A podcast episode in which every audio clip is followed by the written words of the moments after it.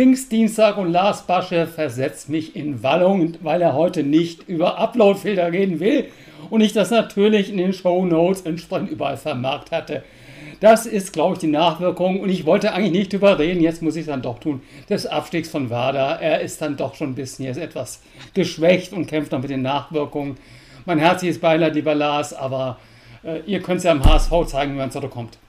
Ja, genau. Ja, ich melde mich live aus der zweiten Liga. Wir haben es, wir haben es uns redlich verdient, würde ich sagen. Wie hat jetzt ein äh, großer Fan von Bochum und Autor, ich habe den Namen wieder vergessen, gesagt, die zweite Liga ist ja eigentlich viel, viel interessanter ne? Schalke gegen ja. Bremen, gegen HSV, gegen Hannover. Sie vergessen alle immer wieder den Club, ja. Äh, mein Freund Thomas Wedel sei gegrüßt, etc. pp. Da geht eigentlich die Post ab.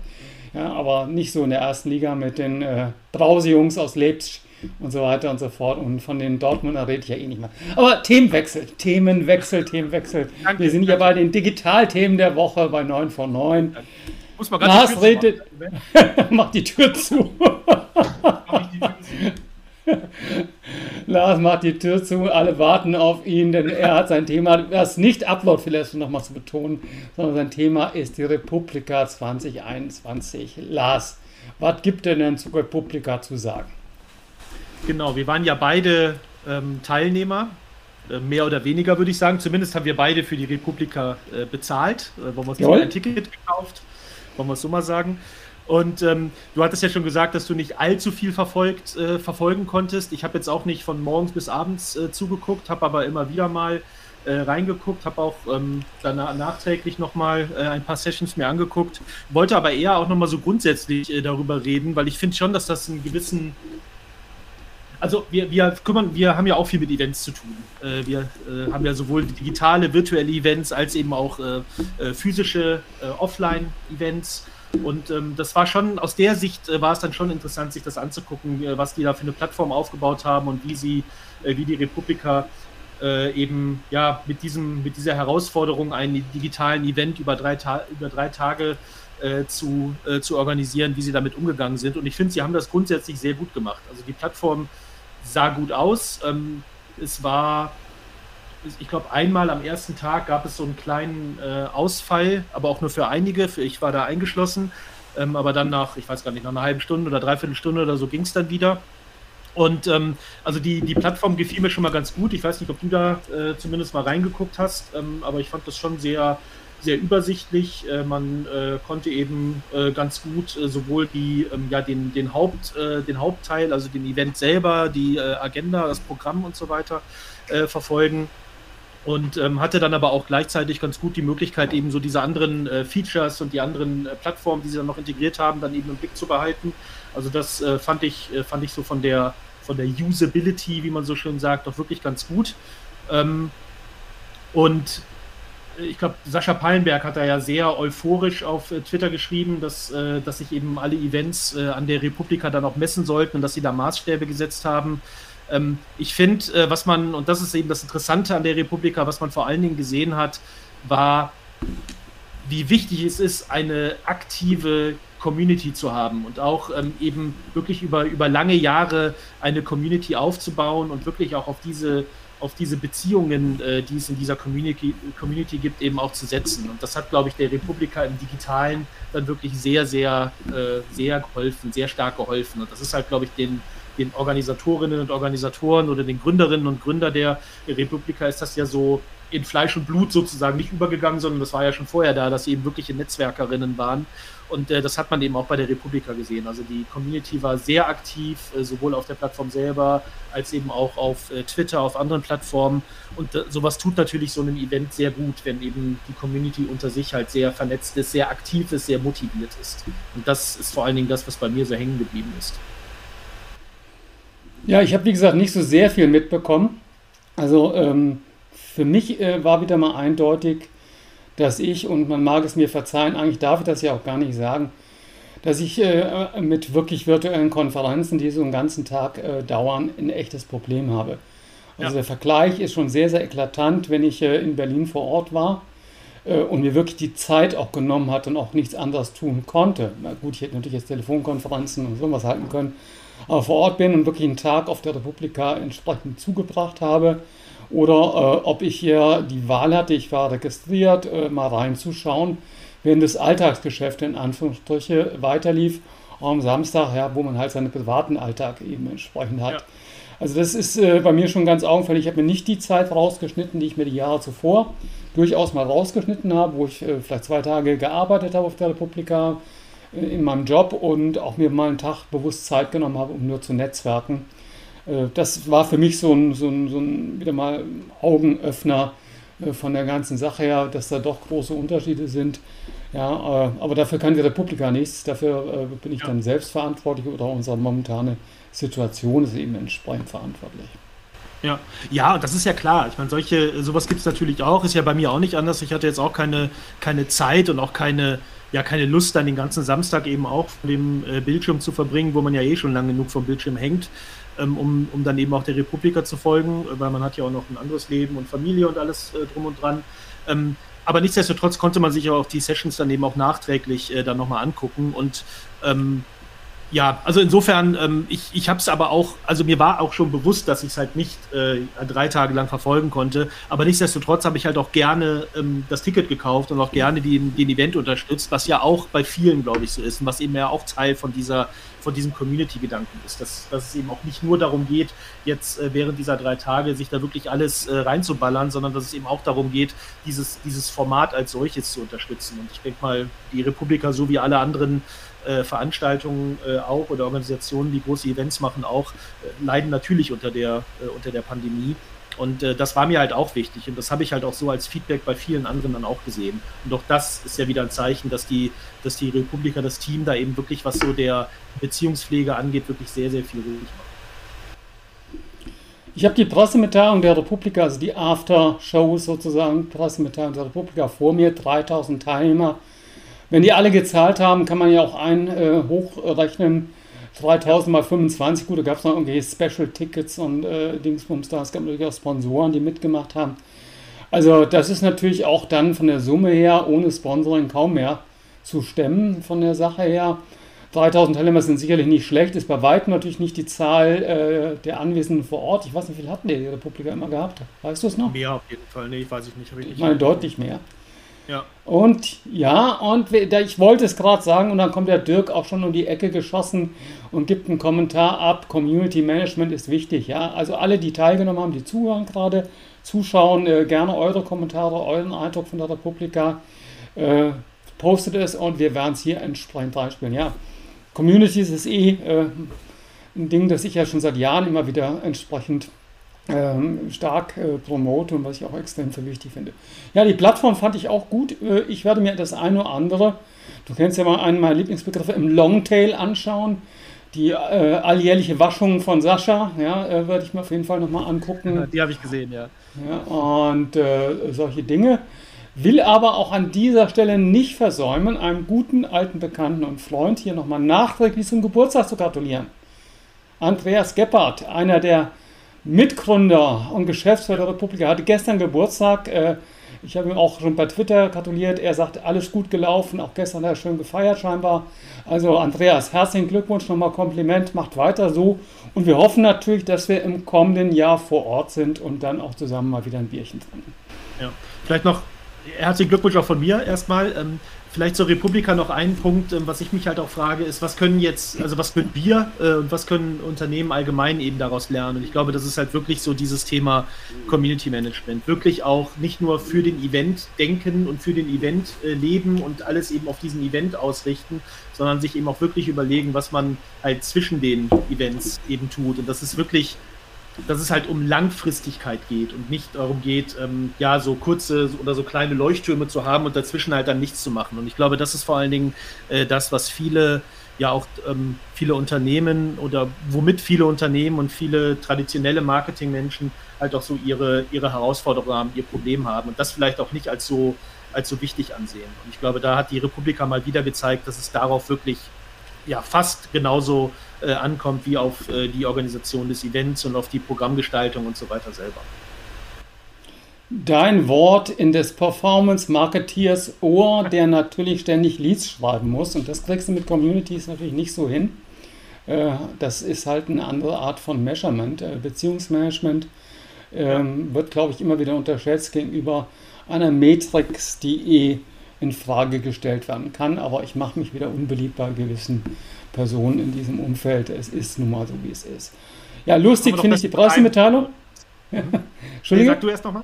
Sag du erst noch. Lustig finde ich die Pressemitteilung, die ist echt so, so sehr, sehr offiziös. Normal ist die Republika so ein bisschen ja äh, alternativ, ja. sag ich mal, aber die Pressemitteilung, die Statements von Johnny und von Andreas sind also wirklich so, die hätten von euch sein können. Da würde ich mal vermuten, dass es jetzt nicht allzu viele äh, Medien dann auch genauso eins zu eins abgedruckt haben. äh, äh, wirklich jetzt im Spaß und nicht böse sein, liebe Kommunikationsverantwortliche der Republik. Das ist also bitterböse, offiziöse Kommunikation, wie es ein Unternehmen nicht schlimmer machen kann. Aber wer im Glashaus, der soll nicht, ne? Absolut, die PR ist halt ein ernstes Business. Was willst du machen? so ist das. Du wolltest aber noch was sagen zur Republik, oder doch nicht? Ich wollte sagen, bevor du dich jetzt hier um Kopf und Kragen redest, äh, kommen wir doch lieber zu deinem Thema, das wollte ich sagen. ja, mein Kopf und Kragen ist eh schon äh, quasi ab, die Guillotine schwebt über mir, hinter mir oder was immer. Ja. Naja, was soll's. Ja, ich hatte das Thema Newsletter. Äh, Anlass war, äh, der wirkliche Anlass war die, die, die, Einstellung von Nassel oder Nutzel oder ich glaube Nassel ist äh, die korrekte Aussprache im Englischen, ja äh, was so ein bisschen als Newsletter-Dienst, äh, aber auch als Informationsdienst genutzt werden konnte. Und ich glaube, ich habe seit über einem Jahr oder so versucht, wöchentlich einen Nassel-Newsletter rauszuschicken. Hatte auch ein paar Abonnenten und dann äh, war irgendwann jetzt Schluss. Nassel wurde, muss ich jetzt in meinem Blogartikel nachgucken, gekauft und dann wurde diese Firma, Scroll glaube ich, wiederum gekauft von Twitter und Twitter hat auch Review gekauft, einen niederländischen Newsletter-Anbieter und Twitter baut jetzt an den eigenen Newsletter-Funktionalitäten, wie man so hört.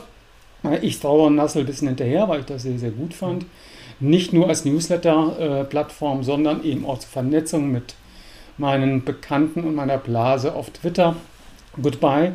Die Funktion soll irgendwann in Twitter kommen, aber es war natürlich jetzt auch mal der Anlass, sich das Thema Newsletter anzunehmen, also E-Mail-Newsletter, um es ganz korrekt zu sagen. Wie ist denn deine Wahrnehmung zum Thema, Lars, du als Profi aller Agenturen? Ja, du, dir ist es noch nicht aufgefallen, aber ich habe ja auch äh, mit äh, dem Re Re Review, Revue äh, Newsletter äh, Feature oder der Plattform von Twitter experimentiert, habe auch drei Ausgaben schon äh, verschickt und habe eigentlich auch vor, das regelmäßig zu machen. Wir haben jetzt, ich habe jetzt noch mal eine kleine Pause.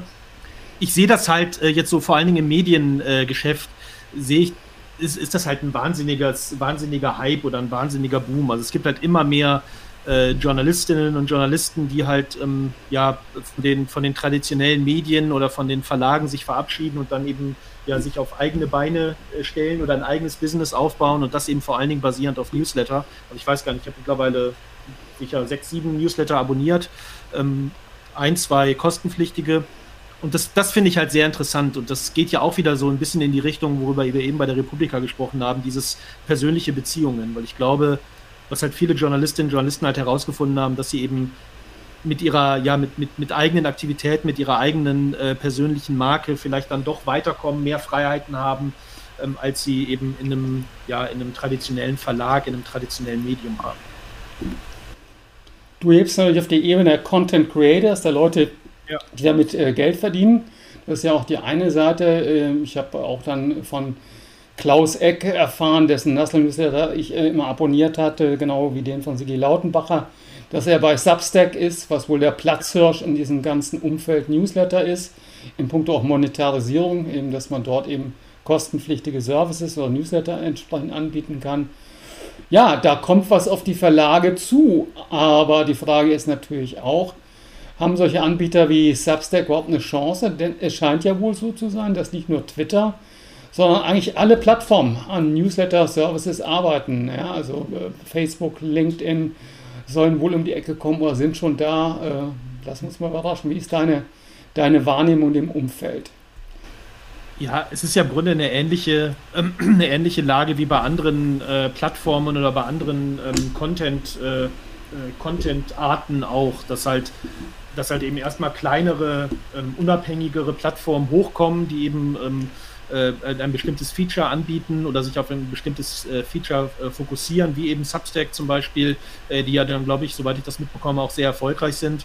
Und das kriegen dann irgendwann die größeren Plattformen mit und dann entweder kaufen sie, wie man jetzt bei Twitter gesehen hat, oder sie entwickeln eben eigene ähm, Plattformen dafür oder eigene äh, Funktionalitäten äh, dafür. Das ist ja eigentlich genauso, wie es bei dem Thema Social Audio mit, mit Clubhouse versus ja, alle anderen Plattformen so ist so ähm, ist es halt bei Newsletter auch. Und ich denke mal, also zum einen ist es halt ähm, in, dieser, in diesem Content Creator ähm, Umfeld sehr interessant, ähm, weil ich denke mal, damit, damit steht und fällt es halt. Also wenn halt wirklich viele ähm, professionelle Content Creators, äh, die eben auf, äh, ja, auf Monetarisierung setzen, auf äh, Bezahlung setzen, äh, wenn die eben bei einer Plattform sind, dann ähm, hat diese Plattform eben wirklich einen großen äh, Vorteil und bei Substack scheint es ja zu, so zu sein, äh, dass es eben, dass derzeit wirklich sehr viel, vor allem in den USA, von Journalistinnen und Journalisten genutzt wird.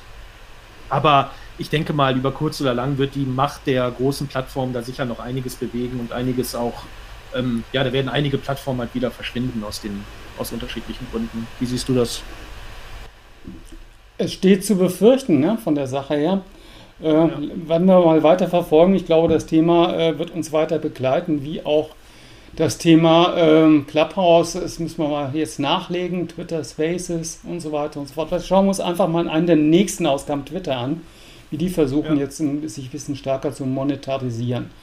Ja. Äh, äh, das zurück zum Newsletter. Ich wollte so zum Abschluss noch mal eine Perspektive noch reinbringen. Für mich war Newsletter so aus der Business-to-Business-Marketing-Sicht eigentlich tot. Ne? Also man macht ja eigentlich nur Online-Werbung und äh, äh, platziert dort seine Ads und äh, achtet auf Click-Throughs und bla bla bla, wobei das natürlich kein Widerspruch zu Newslettern ist. Aber es scheint so zu sein, dass auch im Marketing-Newsletter nicht tot sind, sondern im Gegenteil auch da im B2C-E äh, en vogue sind. Wenn ich so meine ganzen Lieferanten von Wein sehe, um Gottes Willen, die spammen mir ja äh, täglich ja. Meinen, meine, meinen Posteingang zu. Aber im Umfeld äh, Business to Business scheinen sie so ein bisschen abgetaucht zu sein oder wie ist deine Wahrnehmung? Also im Business to Business sehe ich jetzt Newsletter eigentlich auch nicht wirklich viel. Ich finde das auch interessant, weil ich eigentlich regelmäßig auch ähm, Kunden von uns äh, frage, ob sie Newsletter haben oder wie sie Newsletter einsetzen. Und ich sehe das wirklich, oder die, die Antwort, die ich da in den meisten Fällen bekomme, ist halt, dass sie keine haben. Oder dass sie da auch keinen großen, großen Wert drauf legen oder dass sie halt nicht äh, die, die Relevanz dann vielleicht sehen. Und wundert mich eigentlich. Ich meine, die E-Mail ist nicht tot zu kriegen und man sieht ja jetzt wieder in, in den unterschiedlichen Bereichen, die wir gerade genannt hatten, äh, wie, ja, wie erfolgreich Newsletter auch sein können. Und ich glaube schon, dass sich Unternehmen, gerade auch im B2B-Umfeld, sich das schon genauer angucken sollten, weil sie eben darüber auch die Möglichkeit eben wieder haben, regelmäßiger den, den Kontakt äh, zur, zur Zielgruppe, zur eigenen Community, zum eigenen Netzwerk zu haben. Also ich könnte mir oder ich hoffe ehrlich gesagt, dass sich, äh, dass sich einige Unternehmen das vielleicht nochmal genauer angucken und schauen, was für, äh, was für Möglichkeiten das dann eben bietet.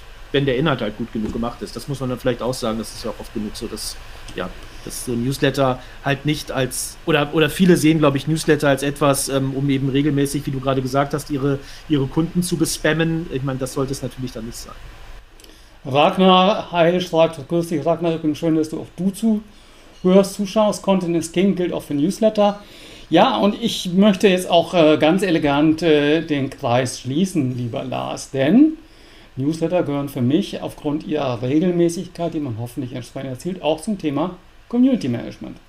Ja, äh, also man muss äh, eine Regelmäßigkeit haben, man muss eine gewisse Qualität äh, liefern, man darf eben nicht nur zuspammen.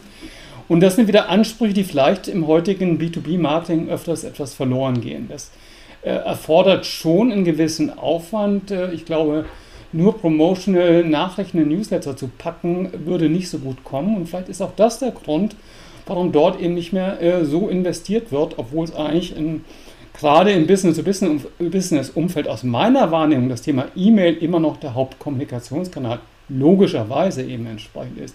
Also erstaunlich, aber vielleicht ändert sich das ja wieder. Und auch hier sind natürlich Kommentare auch im Nachhinein zu unseren Statements, Newsletter im Business-to-Business-Marketing und im B2C-Marketing hoch willkommen. Wird uns auch begleiten, das Thema. Und natürlich warst du mir wieder weit voraus mit Review oder Revue.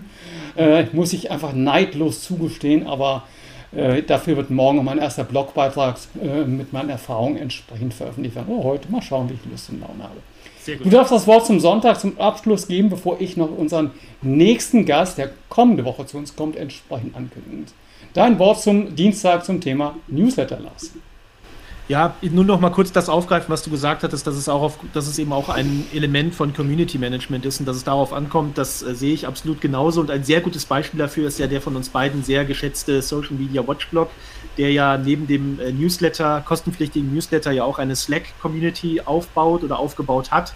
Und ähm, darüber, also ich finde, das ist ein, wirklich ein sehr, sehr gutes Beispiel. Zum einen äh, für das, was eben Ragnar auch gesagt hat, Content is King, weil da ist der Content wirklich sehr gut, also sehr, auch für, für mich persönlich, für meine Arbeit wirklich sehr, sehr relevant. Aber gleichzeitig äh, weiß ich eben auch immer mehr diese Community zu schätzen, die sich rund um diesen Newsletter gebildet hat. Und du zahlst auch dafür. Ne? Das muss man ja auch mal dazu sagen, dann ist man auch bereit zu zahlen. Ja, lieben Dank, Lars, dass du heute Morgen die Zeit genommen hast. Und ich freue mich wie Bolle oder äh, wie das Tier oder wie immer es heißt, wie das Känguru und äh, auf kommende Woche. Denn da habe ich eine Schulkameradin von mir gewinnen können. Silke Hermann, äh, die ja ein oder anderen, dem einen oder anderen bekannt. Silke macht mit ihrem Lebenspartner Beratung, Change ein Unternehmen. Äh, und ich bin sehr, sehr gespannt auf ihre Einsichten. Es ist so ein bisschen auch in der Fortsetzung dessen, glaube ich, was wir mit den Kluges, mit Sabine und Alex Kluge gemacht haben. Ähm, Silke geht vielleicht noch ein bisschen technologieunabhängiger an das Thema ran und eine sehr, sehr kluge Frau, äh, von der ich viel lernen konnte, eine gute Freundin, die wird also am 1. Juni bei uns sein und dann haben wir also wieder einen externen Gast und ihr, die ihr zuschaut, zuhört, äh, müsst euch nicht mit uns beiden langweilen. Und ich freue mich sehr darauf, ein paar Geschichten zu hören, wie du so in der Schule warst. Das willst du nicht wissen. Ich war sehr, sehr mittelmäßig. Aber in dem Sinne, ich wünsche dir, ich wünsche euch eine schöne Woche. Und wir jingeln, sagen Tschüss äh, und hoffen auf besseres Wetter. In diesem Sinne. Tschüss.